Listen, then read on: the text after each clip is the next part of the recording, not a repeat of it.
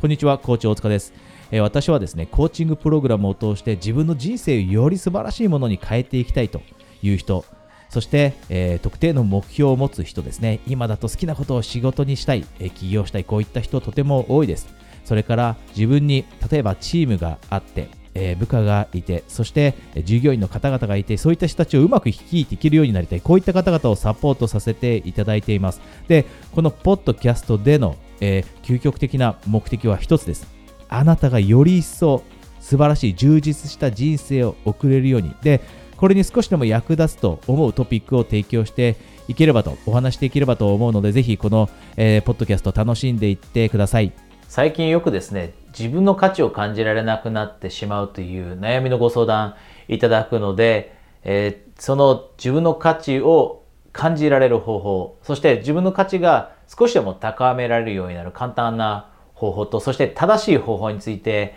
お話ししようと思います。自分の価値をそもそも感じられないって嫌ですよね。自分はここにいても意味がないと思ってしまう感覚だったり、自分は何にも貢献してないと思ったら嫌だと思うんです。で、その期間が長く続いてしまえば続いてしまうほど人生って不満を感じるようになってしまうので、今日はもう、もしあなたが価値を、自分に価値を感じられていないのであれば、ぜひ、あの、最後まで見てほしいと思いますし、で、周りにも同じようにですね、自分の価値をうまく感じられなくて悩んでいる人がいたら、ぜひ、えー、シェアしてあげてください。で、どんな時によく人って、まあ私コーチングさせていただく中で気づくんですが、どんな時に、えー、価値を感じられなくなってしまうか。よくあるのがですね、例えば仕事がうまくいってない。仕事がサラリーマン会社員で勤めていて、で、その仕事がうまくいっていない時って、え、自分の価値感じなくなってしまったり、または自分が、えー、ビジネスを始めてそれがうまくいかない時に価値を感じなくなってしまったり、またはまあいろいろあるんですけど、例えば子育てが一段落して、で、自分の時間ができたお母さんとか、社会に貢献しないみたいな感覚を得て、で、価値を感じなくなってしまったり、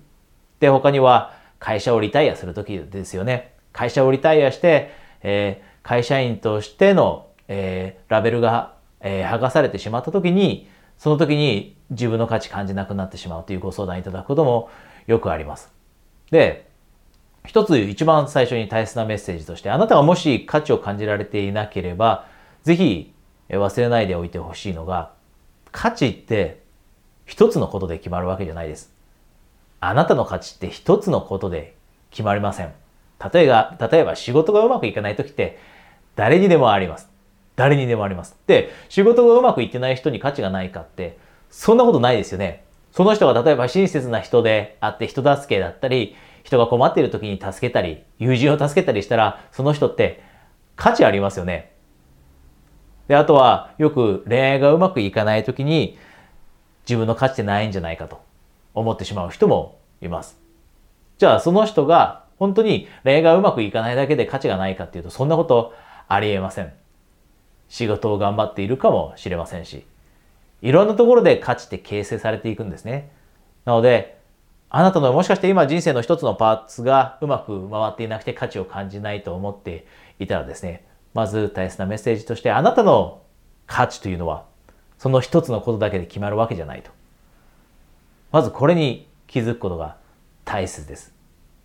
一つで決まらないと。たくさんのものがあると。で、私たちが日々注意しなきゃいけないのは私たちがやってることの中には価値ってあるんですね。多くの人が見過ごしてしまっているだけで、あなたが日々やってることって価値あります。例えば仕事がうまくいっていない時に、あなたはもしかしたら家族がいて、精神面で家族の支えになっているかもしれません。精神面で。で、子供が巣立っていって、社会的に貢献してないなっていう感覚を得ているかもしれませんが、あなたは家のことをしたり、今まで子育てしてきたことだってものすごい価値です。で、恋愛がうまくいっていなかったとしたって、あなたが友人に親身になって相談乗ってあげる。友人が悩んでる時に相談に乗ってあげる。これだって素晴らしい価値です。こういったことをあなたが日々の生活の中でしているんだというふうに気づくこと。気づくこと。これ気づきから始まります。で、こういう気づきがないと、例え本当にいろんなことをやっている人であっても、自分って価値がないんじゃないかって思ってしまうようになるんですね。で、あなたの周りもいるかもしれません。いろんなことやってるのに、旗から見ればすごいことやってるなと思うのに、その人自分の価値感じなかったり、自己肯定感低かったりする人っていますよね。で、そういう人は、この一番最初の部分、自分がやってることの価値に気づいてあげられていないんですね。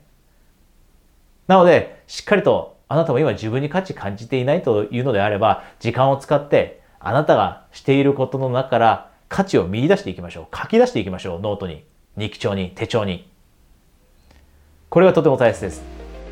ここで一つだけお知らせがあります。私はですね、最近コーチになりたいという方からご相談をたくさんいただきます。で、ご存知の通り私10年ぐらいコーチングをしているんですが、今、コーチ養成講座というのをやっています。で、もしあなたも同じようにコーチになって周りの人の幸せに貢献したい。こんな強い気持ちを持っていて、じゃあこれからどうしたらいいのかというステップを明確にしたいと思っていたらですね、今、えー、プレゼントキャンペーンとして、コーチとして活躍するためのステップを明確にするストラテジーセッションをプレゼントしていますので、えご関心があればですね、この、え下に、え LINE の登録リンクがあるので、そちらから、え私宛にですね、コーチ希望とだけメッセージをお送りください。では、ご関心がある方は、えストラテジーセッションでお話ししましょう。で、少し自分の価値を感じてきたら、もう少し価値って感じられるようになったら嬉しいじゃないですか。自分の価値感じられたら自信もつきます。それに嬉しくもなります。